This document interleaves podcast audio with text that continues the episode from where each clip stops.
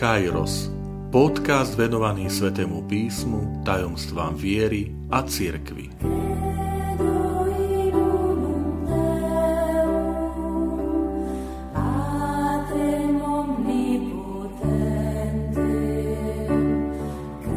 Sto časť. Ježišovo premenenie na vrchu Vitajte pri počúvaní tohto môjho podcastu.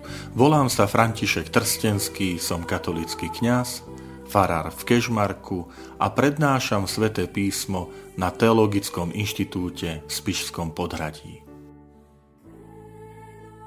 Dnes sa pozrieme bližšie na štvrté tajomstvo ruženca svetla, o ktorom svätý Ján Pavol II v apoštolskom liste Ruženec Pany Márie z roku 2002, keď ustanovil tieto tajomstva Ruženca Svetla, hovorí, že práve toto tajomstvo je svojou prirodzenosťou tým ružencom alebo tajomstvom svetla.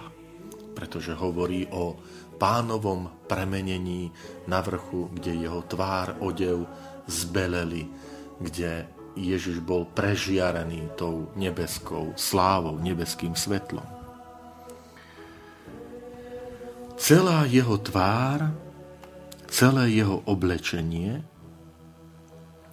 sa premenili a učeníci zažívajú niečo ako predzvesť, ako predkrm väčšnosti.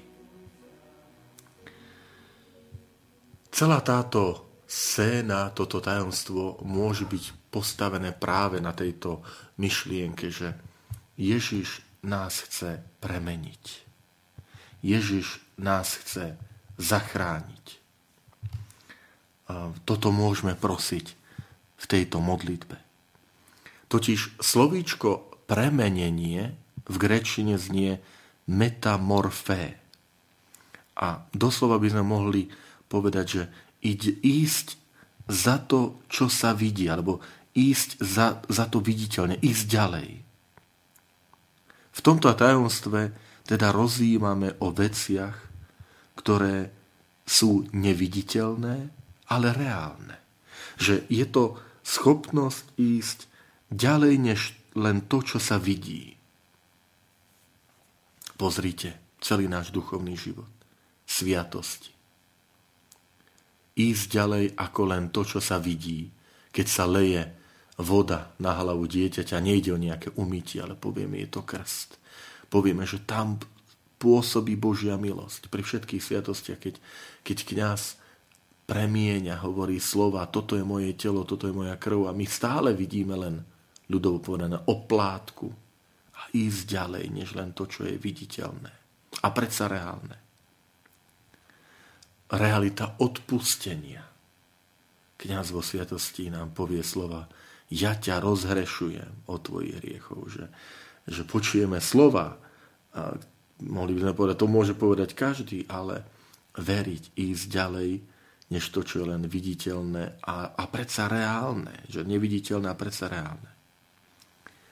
Ide o svetlo, vďaka ktorému vidíme viac, než sa nám len ponúka to materiálne svetlo. Preto aj niektorí hovoria, nazývajú, že prosiť si o svetlo tábora, milí priatelia. Pane, prosím ťa aj pre môj život o svetlo tábora, čiže o dar vidieť ďalej, než len to, čo je materiálne. Vidieť ďalej, než len to, čo je viditeľné. Ten úryvok začína zmienkou, že úryvok premenenia, že Ježiš si vzal bokom troch apoštol Jakuba, Jána, Petra. To dokázať ísť bokom, dokázať odísť zo sveta, pretože Ježiš eh, pri tomto premenení odchádza do samoty. A odísť do samoty to nie je len že nejaká exkluzivita, že to nemôže všetci, že to je len pre vyvolených. Ale realita, že ak chceme vidieť niektoré veci, musíme odísť do ústrania z tohto sveta. Inak neuvidíme hĺbku. Tak môžeme v tomto štvrtom tajomstve rúženca svetla hovoriť a prosiť, pane, vytrhni ma z tohto sveta, alebo odveď aj mňa nabok do ústrania. Lebo keď som s tebou, keď som s učeníkmi, ktorých ty si zobral nabok, tak viem, že vidím hlbšie. Učeníci s Ježišom nie sú preto, že sú lepší ale preto, že túžia po hĺbke. Túžia vystúpiť na vrch, milí priatelia. To hovorí biblický príbeh.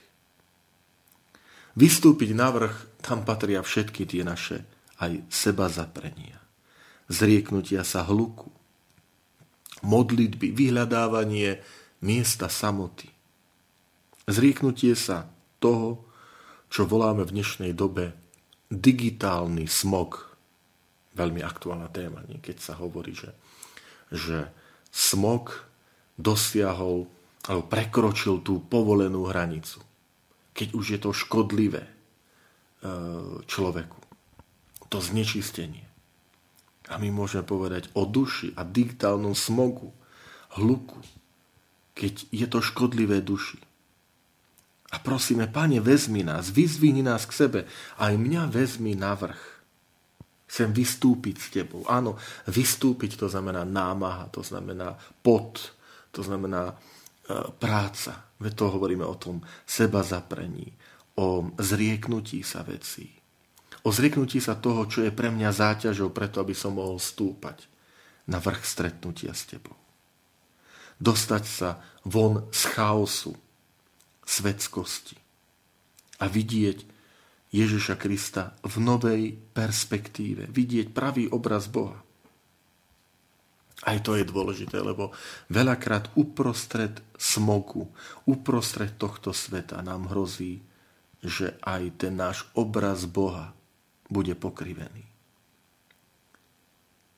A keď vidíme Boha v tom jeho pravom obraze, tak vtedy naše, bre, naše náboženstvo neberiem, neberieme ako bremeno. Prosme si aj v tomto tajomstve silu, odvahu, svetlo, aby sme e, v našich srdciach, aby sme v našom živote videli Krista takého, aký je. Aby On žiaril v našom svete, v našom živote taký, aký je. Pri premenení na vrchu sa mu zjavujú dve starozákonné významné postavy. Mojžiš a Eliáš. Mojžiš je ten, ktorý prišiel, Boh ho poslal, aby vyslobodil ľud z otroctva. Do slobody. Koľkokrát aj nám hrozí otroctvo. Otroctvo tejto modernej našej doby. A Boh chce, aby sme boli slobodní. A potom Eliáš, Eliáš je prorok, je akoby taký patrón, vzor všetkých ďalších prorokov starého zákona. A teraz zákon, to znamená Mojžiš a proroci, hovoria s Kristom. Evangelia nám povedia, že nerozprávali sa s Petrom, Jakubom a Jánom, ale hovoria s Kristom. Prečo? Lebo v ňom vidia svoje naplnenie. Mojžiš a Eliáš sa pozerajú na Krista, pretože v ňom sa naplňajú prislúbenia, proroctva, zákon.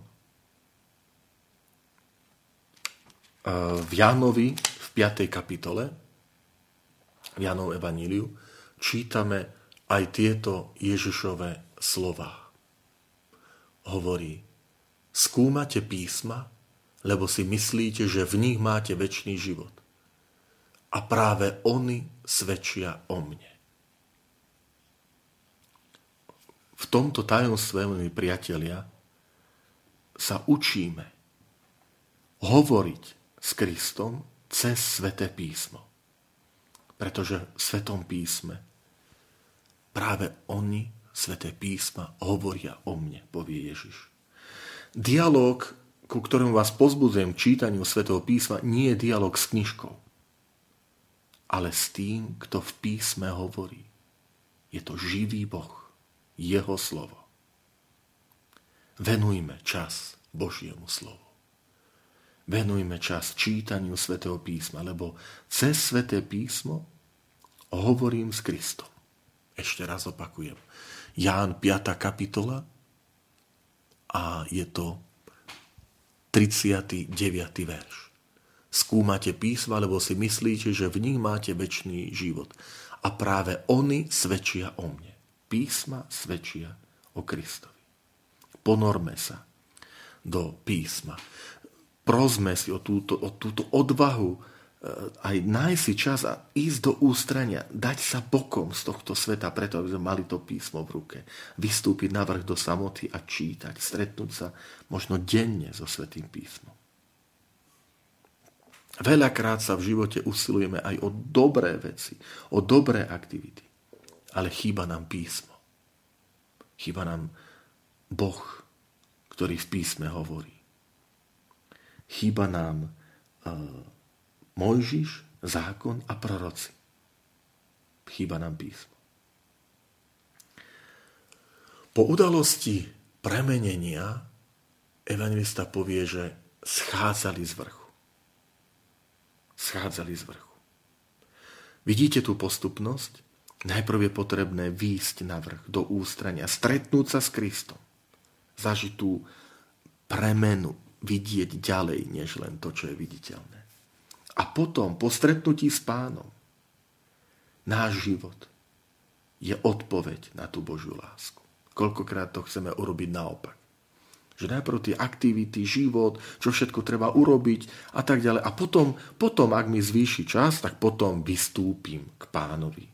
Potom sa pomodlím. A táto udalosť mi hovorí, Ježiš berie nabok svojich učeníkov, berie ich na vrch, vystúpi s nimi a potom sa po stretnutí schádzajú dolu. Najskôr modlitba, potom to uskutočnenie. A nekráčajme každý podľa svojho života, ale v harmonii s Kristom. A to nám dáva církev. Veľakrát aj v cirkvi máme pokušenie byť solo hráčmi. Hrať každý vlastnú hru nie církvu.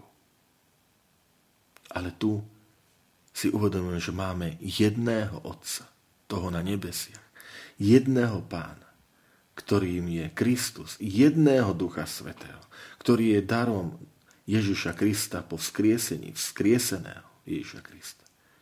A schádzame z jedného vrchu, ktorým je spoločenstvo s Kristom, církev. Aké dôležité, pýtajme sa aj v tomto tomto tajomstve, či, či nie sme príliš individualisti. Taká vlastná svetosť. Počul som jedno také pekné prirovnanie s koncertom, e, s tými hudobnými nástrojmi, že, že najskôr je vždy potrebné ako prvý krok, krok zladenie sa. Zladenie sa tých nástrojov. Keď tam zaznie to, neviem, či dobre hovorím, to komorné Ačko a všetci sa naladia na ten tón, a potom môžeme zahrať tú, tú skladbu. A toto je to naše stretnutie s pánom, kde sa spoločne zladíme. Lebo sme v pokušení hrať každý vlastnú hru. Hrať, hrať každý svoju vlastný život. Bez církvy. Aj to nám hrozí. Že uh, budem si sa usilovať o vlastnú modlitbu, o duchovnosť a tak ďalej. A ja k tomu nepotrebujem církev. Ale čo urobí církev? Církev mi dáva ten tón. Toto je zdravá náuka o Kristovi. Nalaď sa na tú zdravú náuku o Kristovi a budeš v harmónii aj s ostatnými. Lebo, zopakujem, máme jedného Otca, ktorý na nebesie, jedného Pána Krista, jednoho Ducha Svetého, ktorý je darom skrieseného Krista a schádzame všetci z jedného vrchu, kde sme stretli sa s Kristom, ktorým je církev. A potom ideme do toho každodenného života, udalostí, sveta. Ale plný Krista, plný Ducha Svetého, plný Jeho daru.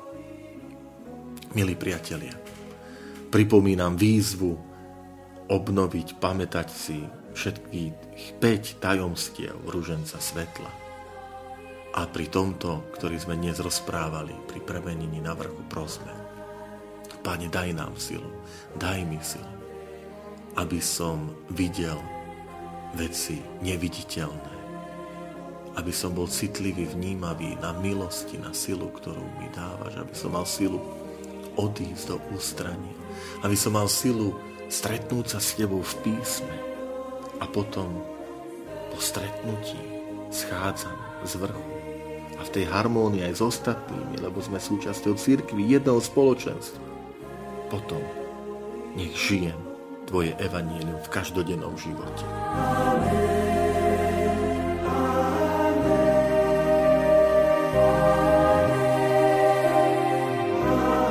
Ďakujem, že ste počúvali tento môj podcast. Teším sa na ďalšie stretnutie s vami. Sledujte aktivity našej farnosti na web stránke www.fara.kezmarok.sk alebo na Facebooku Farnosti Kežmarok.